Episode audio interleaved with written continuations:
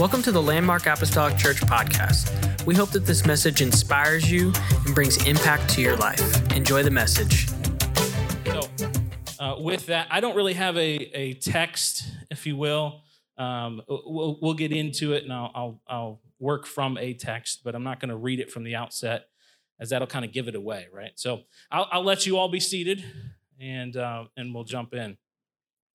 Um, so we are certainly in full fledged Christmas season. I really was trying to think, I was like, man, I wish I had a really creative opening, you know, and, and sometimes people have these creative openings and, and, you know, they talk about airplanes and they talk about long runways and, and I, I design airports for a living. I ought to be able to have a good opening to, you know, get my message to take off and, and have a really creative um, nowadays, we have uh, vehicles that are called vertical takeoff and landing vehicles. So that's what we're going to do. We're just going to vertically just go straight up, forget the runway, creative opening, and we're going to jump in. So um, with this, um, th- I-, did want to make sure. Of course, we're in we're in full fledged Christmas season, so I wanted to have a message that that certainly tied in.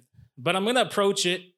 If you know me, you know me a little bit. This is sort of my style. I'm going to approach it from kind of a back door. So just follow me a little bit. Stay tuned, and and and we'll see see where the Lord takes us. Um, I do want to look at the purpose of His coming. So as we weave through some different scriptures, uh, keep that in mind. I want to focus on the purpose for His coming. It's important this during this season, really during any uh, whether it's Easter or Christmas or or whatever whatever season we're going through um, even summertime it's it's important to make sure and, and, and think about why we're you know what what we're what we're commemorating but important uh, certainly these reflective seasons christmas being one of those. Um, and so i want to focus on the purpose for his coming. Uh, uh but i'm going to approach it from um, two parables. Two parables which you've probably heard these parables. I've heard these parables a number of times they're actually they're only found in Matthew, and they're combined three verses.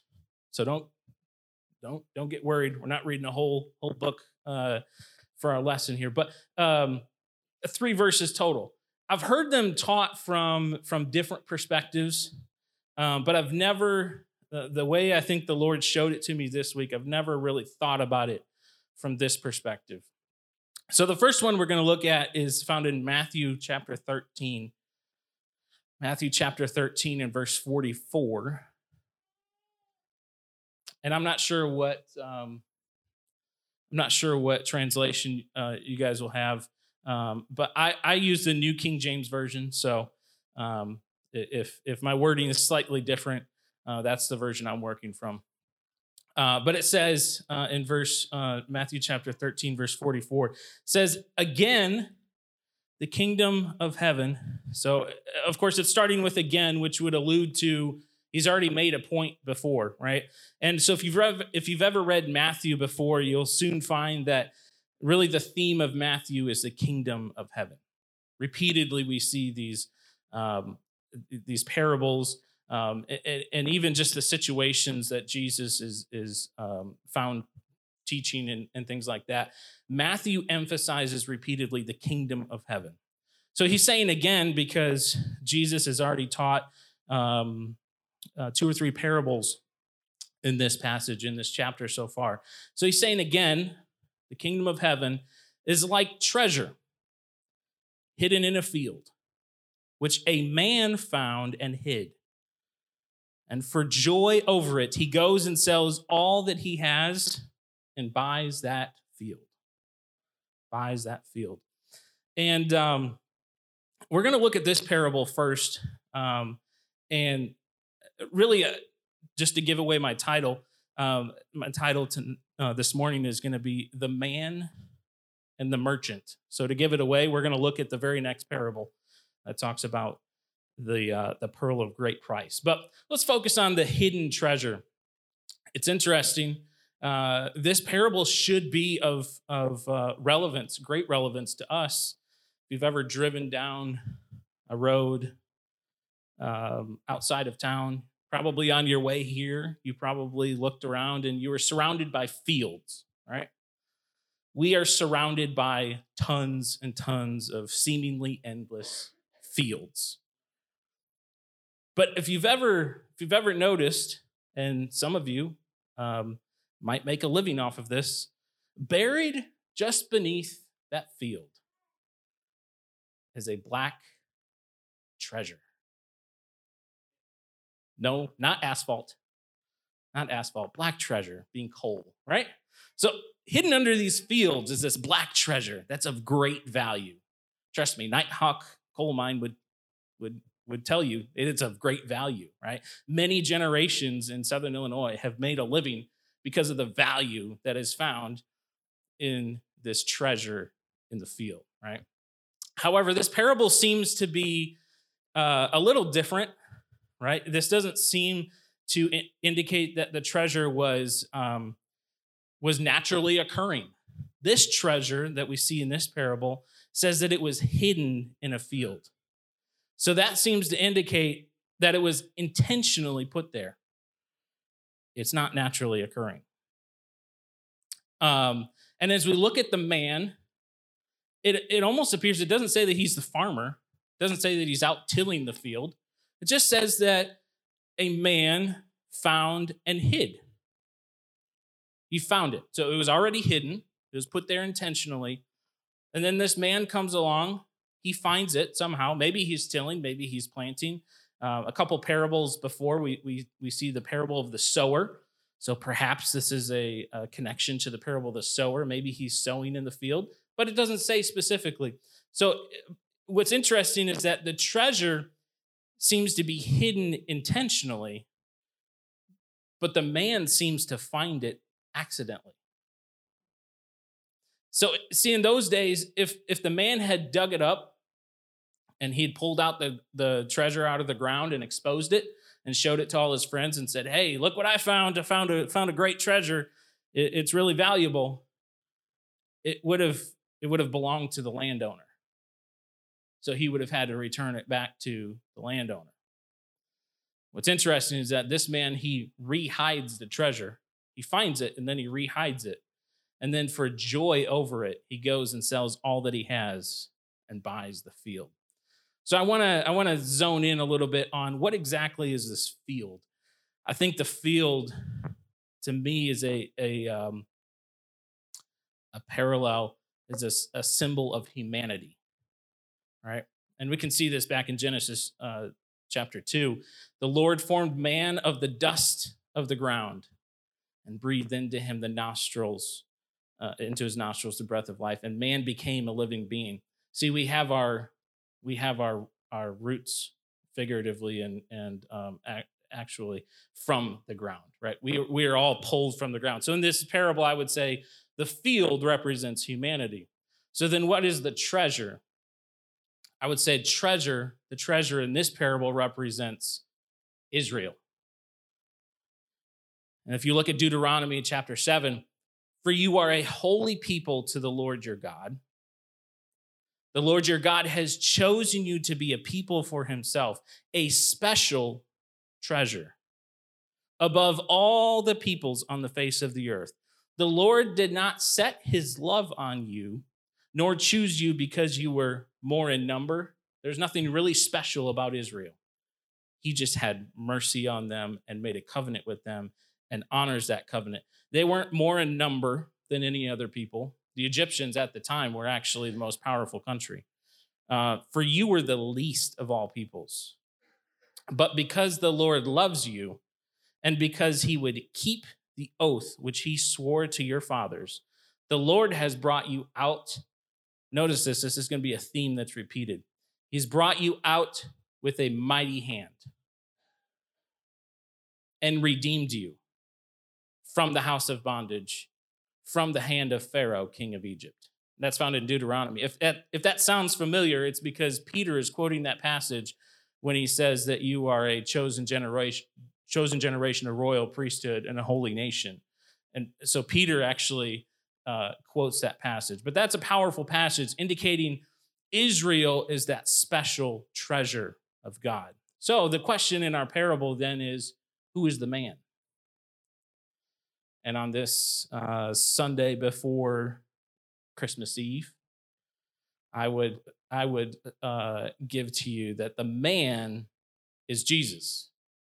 Remember, remember in our parable that he rehid the treasure. He found it and then he hid it. He didn't expose it at first, right? God kept his covenant with Israel, but because of their disobedience, he continually in the Old Testament keeps leading them back into captivity due to their rebellion. It's almost as if Israel is the special treasure, but it's not quite time for them to be revealed or for more more uh more truthfully for him to reveal himself to them right it wasn't until the fullness of time had come we see in galatians 4 even so we when we were children were in bondage under the elements of the world. But when the fullness of time had come he couldn't just reveal the he couldn't just dig up the treasure at any time but it was when the fullness of time had come and his ultimate purpose of time. God sent forth his son born of a woman born under the law. Notice the purpose of his coming was to redeem to buy back those who were under the law that we might receive the adoption as sons see the point of this of this uh, parable i believe is this that god trudged through dirty muddy humanity to redeem back his special treasure. To redeem back his special treasure. Now, if you're feeling a little left out because you're saying, well, I'm not a Jew, I'm not part of the nation of Israel, how does this really apply to me? Stay tuned. Stay tuned. Okay. Notice also in our parable, it says specifically, for the joy over the treasure. We see this again when Jesus uh, when Jesus actually comes uh, in Hebrews chapter 12. It says, Therefore, we also, since we are surrounded by so great a cloud of witnesses, let us lay aside every weight and sin which so easily ensnares us, and let us run with endurance. We've probably heard this many, many times, right? Looking unto Jesus, the author and finisher, who for what? The joy, right? The man, the man for the joy of the treasure, right? For the joy that was set before him, he knew he was going to purchase that treasure and buy them back. Notice his connection. For the joy that was set before him, endured the cross, despising the shame, and he sat down at the right hand of the throne of God. Don't be confused. Don't be alarmed. Right? Many people have misinterpreted this right hand of, of throne of God as uh, alluding to a division within the Godhead. But I would, I would actually point out to you this Jesus Christ is the f- fulfillment of God's strong, outstretched arm of deliverance that's repeated in the Old Testament. Notice in Deuteronomy it said, with a mighty hand I've redeemed you, right? Jesus Christ is the fulfillment of that mighty hand that's spoken about in the Old Testament. If you read Isaiah, it's a long book, don't worry.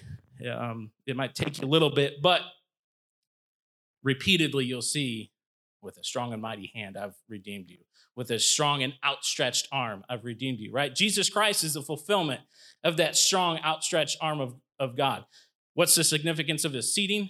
He's seated down now because his work is done. He's completed his work, right? Now, all things are of God in Second Corinthians chapter 5. Now, all things are of God who has reconciled us to himself. I think that's a critical passage when we're talking about who is Jesus, what did he come to do? He has reconciled God, Yahweh of the Old Testament, God has reconciled us to himself through Jesus Christ and has given us the ministry of reconciliation. That is, that God was in Christ. This is repeated. God was in Christ reconciling the world to himself. Paul's very intentionally repetitious in this passage, 2 Corinthians 5 18 and 19, not imputing their trespasses to them, and has committed to us the word of reconciliation. Right? So Israel's the treasure, the man is Jesus, the field is humanity.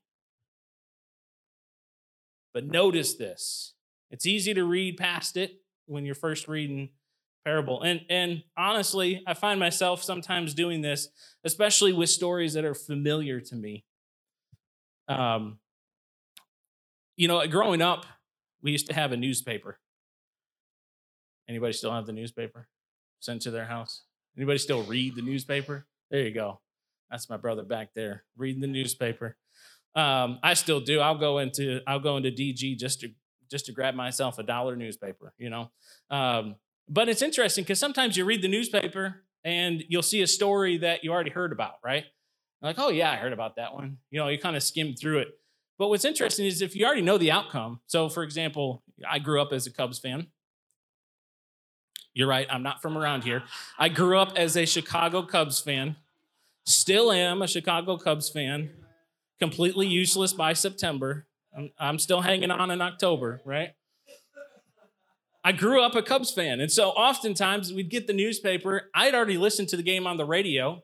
Oh, that's another that's another invention that's gone by the wayside. I would listen to the game on the radio. Yes, even even the uh, the long night games that didn't start till 8:45 because they were playing the Dodgers on the West Coast. And um, anyways, going down memory lane. But I would li- I would listen to the game on the radio. So oftentimes we'd get the newspaper and I'd be like, oh yeah, I I, I knew I listened to the I listened to the entire game. I knew all the details. So why you know? But you could miss things as you're reading. Sometimes we do that with parables, right? I think this is one of those key notes, this these key, one of these key details that we miss. Sometimes when we're reading parables, it's like, oh, we I already I've heard that parable a thousand times. Yeah, the, the man found the treasure. He goes and buys the treasure because it's worth all that he has and great value. And okay, all right, next next parable. Notice this detail though. Notice this detail. And for joy over it, he goes and sells all that he has and buys that treasure? No. He goes and buys that field. Right?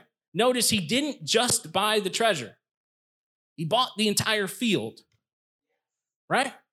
So if the field represents humanity and the treasure represents Israel, sure, he came to redeem Israel. But in the process, he redeems all of humanity, right? Not only did he redeem Israel, but he came to seek and to save the lost, everyone who's lost, right? For God so loved not just Israel, God so loved the world that he gave his only begotten Son, that whoever believes in him should not perish, but have everlasting life. For God did not send his Son into the world to condemn the world, but that the world, right? All of humanity, the field, not just Israel, the field, all of humanity through him might be saved. Notice this also, 2 Peter 3 9. The Lord is not slack concerning his promise, as some count slackness, but he's long suffering. He's patient. He will suffer a long time. He's already suffered a long time, and, and thankfully he continues, not willing that any should perish, but all. Not just Israel, not just his chosen treasure, not just those that he's called, but all, all of humanity, the entire field, he desires to come to repentance. All right, so that's one verse. One verse, Matthew 13, 44. So um, I want to I want to put those together. I want to put that one together with the pearl of great price. I think Jesus intentionally brings them together. They're often intentionally um, quoted together. They're often un- understood as basically just a rep, uh, repeating of the same point. But I want to draw out a slightly different, slightly different principle. Again, I think this parable points to uh, the purpose for his coming. The purpose for his coming. The pearl of great price, uh, we find that in Matthew 13, 45 through 46. Again, so again, he's talking about the kingdom.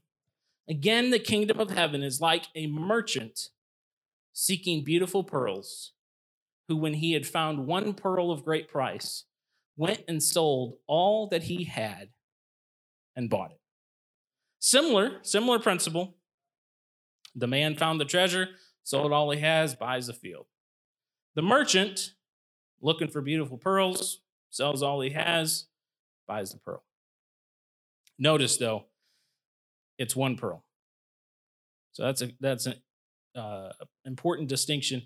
Notice also, remember, the treasure in the field was seems to be uh, hidden, uh, hidden intentionally, and the man found it accidentally. Okay, so notice the difference here is that the merchant is seeking beautiful pearls, and then he goes and finds one pearl and buys that one pearl. Okay, so again, uh, I won't bury the lead on you here. The merchant seems to be Jesus. The difference here is that the merchant is seeking beautiful pearls. Luke 19 and 10 would tell us that for the Son of Man has come to seek and to save that which was lost. He comes seeking. The merchant is Jesus. It's important here as we talk about uh, the second portion is is what exactly is a pearl. Um, we don't typically have a lot of pearls around here in, in the middle of agriculture land, um, and really, I would say even even our waterways probably likely don't produce many pearls unless somehow they've come up the Mississippi. But pearls come from oysters. Um, there, there's different types of pearls, I suppose, but uh, uh we're going to focus on the oyster uh, uh, producing pearls. Um, and, and what's interesting is that they're created from an irritant within the oyster.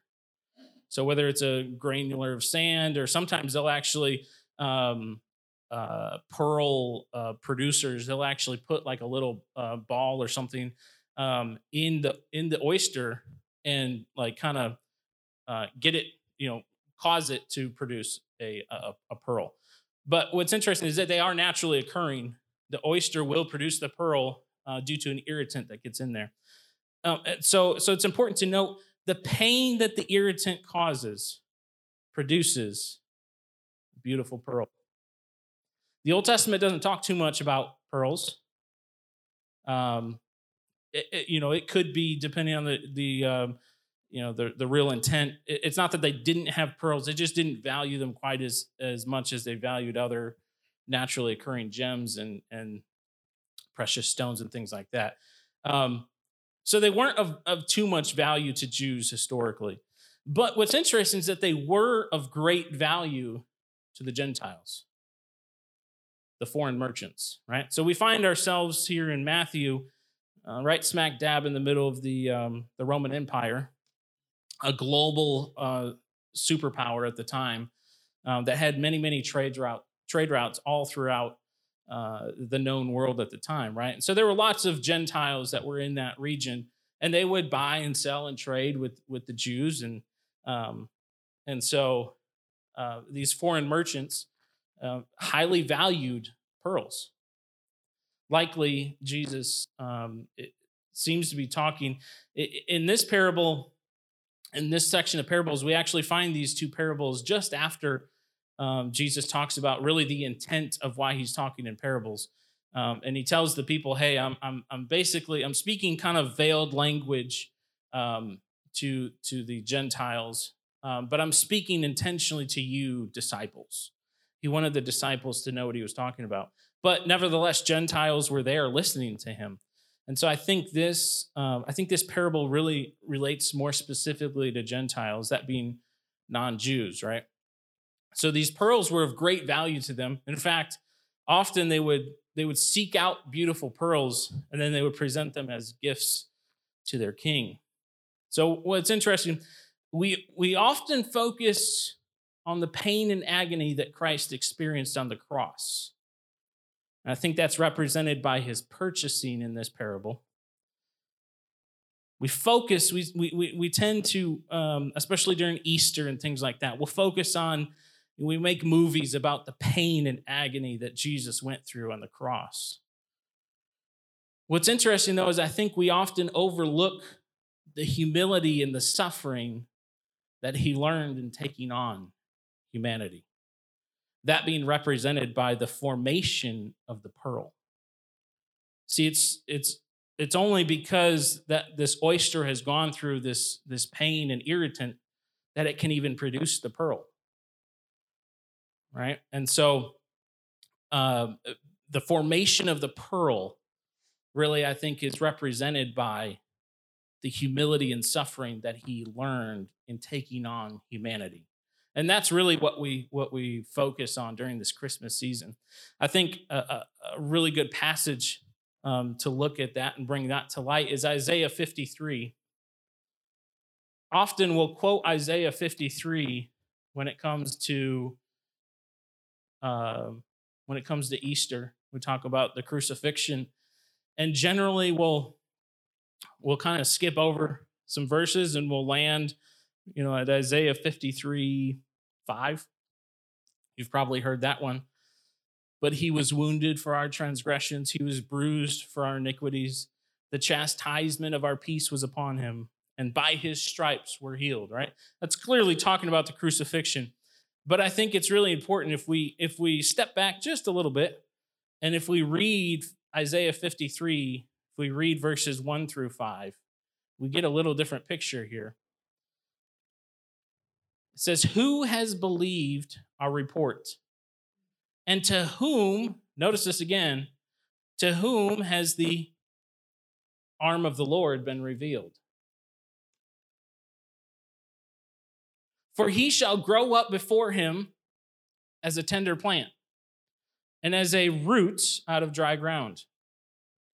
He has no form or comeliness. He's ugly. Jesus Christ was ugly. And when we see him, there is no beauty. Repeats it again. He's no form of comeliness. He's not a strong, muscular king that Israel can take pride in. There's no beauty that we should desire him. Jesus Christ was ugly. That's not blasphemous to say that, but Jesus Christ was ugly. See, it's no wonder that Israel missed the coming of Jesus. Can you really blame them? They were looking for a handsome redhead like me and King David. Instead, they got ugly old King uh, Jesus, right? The carpenter's son, Joseph. The carpenter's son. No, he's not the king. We're looking for that redhead over there. Found him. Yes. Looks like King David. Yes, King David was a redhead. And yes, they were looking for that king to sit on his throne, right? But Jesus came and he was ugly. There's no beauty that we should desire him. He is despised. Notice this. Not only is he ugly, it's bad enough that he was ugly. Maybe he was even chubby. I don't know. Um, he is despised and rejected by men. He was made fun of at school. He got picked on. A man of sorrows and acquainted with grief acquainted with grief, which means that he frequently experienced grief. He wasn't just, you know, oh, I've heard of grief before. No, he experienced it often, acquainted with grief. And he hid. He hid. He couldn't always live out in the open. As it were, or, or sorry, we hid. We hid. That means that we were embarrassed. I read that as he hid he probably would hide from some of those uh, uh, uh, being despised and rejected. But not only, what's worse is that we as humanity, we hid, as it were, our faces from him. He was despised, and we did not esteem him.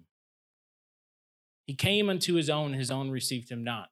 John would say, right? This is what this is Isaiah, and this is Isaiah foretelling what the experience was going to be like. Surely he has borne our griefs. Notice this is very dark. This is, uh, you know, somebody said, "Hey, you want to go? You want to go live in in a in a certain area, and um, you're going to be ugly. You're going to be a tender plant. Nobody's going to like you. You're going to be despised and rejected. You're going to be acquainted with grief. They're going to hide from you because they can't stand to talk to you and look at you, and they're embarrassed of you." He didn't get the, uh, you know, we did not esteem him. You know, he didn't get the recognition at school for being the smartest one in school, even though he was, right? But they didn't give him any awards. Surely he has borne our griefs and carried our sorrows. We esteemed him stricken, smitten by God. Even God didn't want him, seemingly, right? And afflicted. And then we get to verse 5, Right? So all of that darkness, all of that all of that pain and agony is even before the cross. That's what Jesus experienced in everyday life. He was ugly. People hated him, couldn't stand him. Right? Notice that negativity long before the cross. Uh, notice this in, in uh, Philippians 2. Let this mind be in you, which was also in Christ Jesus, who being in the form of God, did not consider it robbery to be equal with God, but made himself of no reputation, taking on the form of a bondservant. The King of Kings and Lord of Lords took on the form of a bondservant. In his sovereignty, he's king. He could do whatever he wanted. He, he, can, he can do what he desires, right? Sometimes we miss that part about a kingdom because we live in a democracy and we're not supposed to have kings, and it's the will of the people, right? But God is king. When you call him King of Kings and Lord of Lords, you're, you're proclaiming his sovereignty.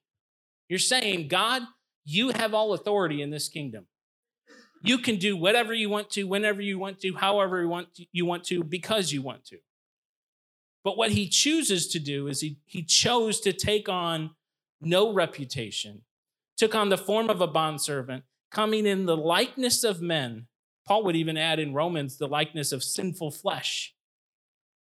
And being found in appearance as a man, he humbled himself and became obedient. Jesus Christ.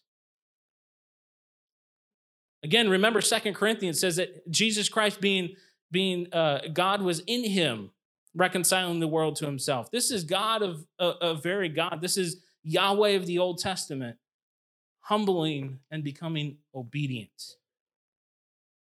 Notice he didn't consider it robbery to be equal with God, so he still maintained and proclaimed his deity.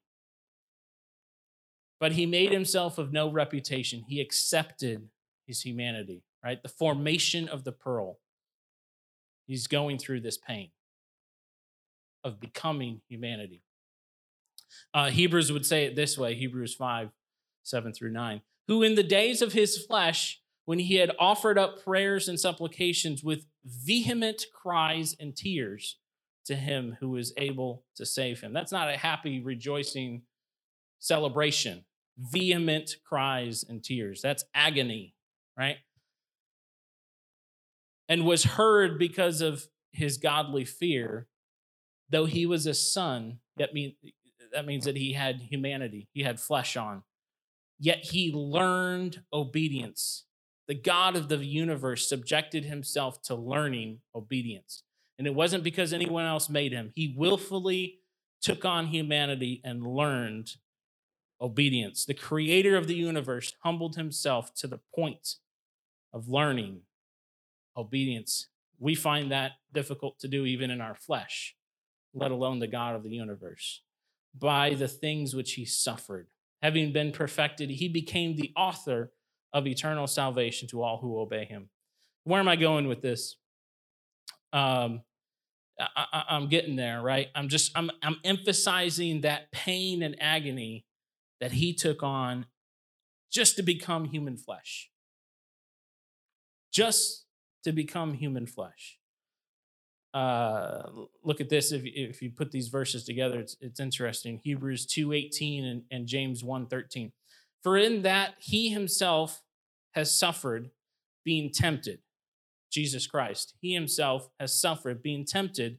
He was able to aid those who are tempted. That's in hebrews 2 if you look at james 1.13 it's interesting. Let no one say when he is tempted i'm tempted by god for god cannot be tempted by evil, nor does he himself tempt anyone. Put those verses together and you seemingly you get a contradiction, but really I think what it's doing is emphasizing God himself in his in his in his deity in his sovereignty, he can't be tempted.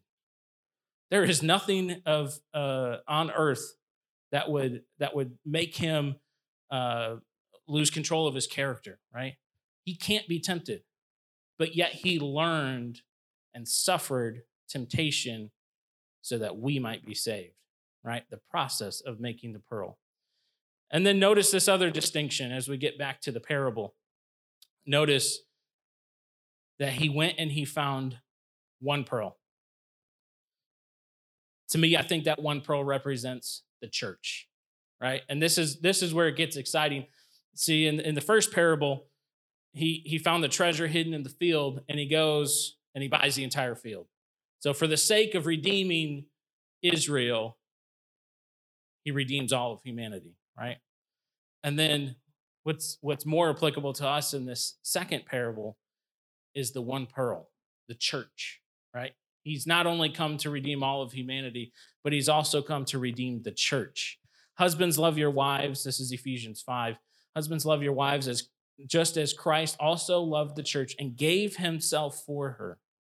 Look, this is the reason why that he might sanctify and cleanse her with the washing of water by the word, that he might present her to himself a glorious church. The pearls were presented back to the king, right? Because they were beautiful and they were they were esteemed of great value. A glorious church. That's what God desires to do with us, right? He came, he gave himself, he subjected himself. He learned obedience in humanity suffered on the cross and died for our sins that we might become a glorious church, not having spot or wrinkle or any such thing. That sounds like a beautiful pearl, doesn't it? But that she should be holy and without blemish. He found that one beautiful pearl, the church, and it was worth everything he had. If we could stand and and um, our music can come. I want to close it this way, and I, I touched on this passage a little bit. Um, and again, as we reflect this Christmas season on his birth, you might come to this question and say, What now? What does that mean for us? How do how do how do we how do we um, how do we properly? This is one thing I love about pastors' messages is that they're always very applicable and and and I always feel like whenever pastor preaches, I can just take something he said and I can I can immediately put it into practice, right? Um, and so I, as I think about this this message and, and looking at these parables, what now? I think it's answered for us in Second Corinthians. Second Corinthians chapter 5. Again, we, we kind of talked about this already, but I think there's an important answering to that question what now? What does this have to do with the situation we're in? What does this have to do with my my day-to-day life? Second Corinthians chapter 5 and verse 20. To answer the question, what now? Scripture would answer it now then. Now then, we are ambassadors for Christ. As though God were pleading through us, we implore you on Christ's behalf be reconciled to God. This is this is the call of the church. Is to go into all the world to preach the gospel, right? And really we're compelling them. We're pleading with them. Remember that that picture all throughout the Old Testament of being that outstretched arm, reaching for those around us, right? Be reconciled. Be reconciled to God. For he made him who knew no sin to be sin for us, that we might become the righteousness of God in him. That's a, the more evil the world gets, that's an easier message to sell with every day. We don't have to convince people of the depravity of humanity. It's all right there in front of their eyes. It seems like every day you read the news and you you know it, you used to be surprised. Wow, I never thought I'd see that happen. I, ne- I never thought I'd see a headline that said that. Nowadays, it's like, well, doesn't really surprise me given everything we've been through, right? So we don't have to convince people of the depravity of humanity, but it's for us, the church, to be the outstretched arm of God. First Corinthians would say it this way Now you are the body of Christ and members individually. the church, the beautiful pearl that he gave all for. We're the church, we're his hands and his feet, we're the body. Would challenge us. Being his body, let's be that outstretched arm, reaching out to those, compelling those, pleading with those. He's given us, he's committed that, that ministry. That's why he came. Again, Second Corinthians that God was in Christ reconciling the world to himself, not impeding their trespasses to imputing their trespasses to him, and has committed to us. He's commissioned us, he's committed to us this word of reconciliation. That we can reach out to others. Be that outstretched arm of Christ, reaching to those around us, compelling them, pleading with them Come into his mercy, come into his grace. Lord, we thank you. Thank you for listening. Special thanks to those that give generously to this ministry. If you would like more information, please visit our website at landmarkapostolicchurch.net. But have a great day and God bless.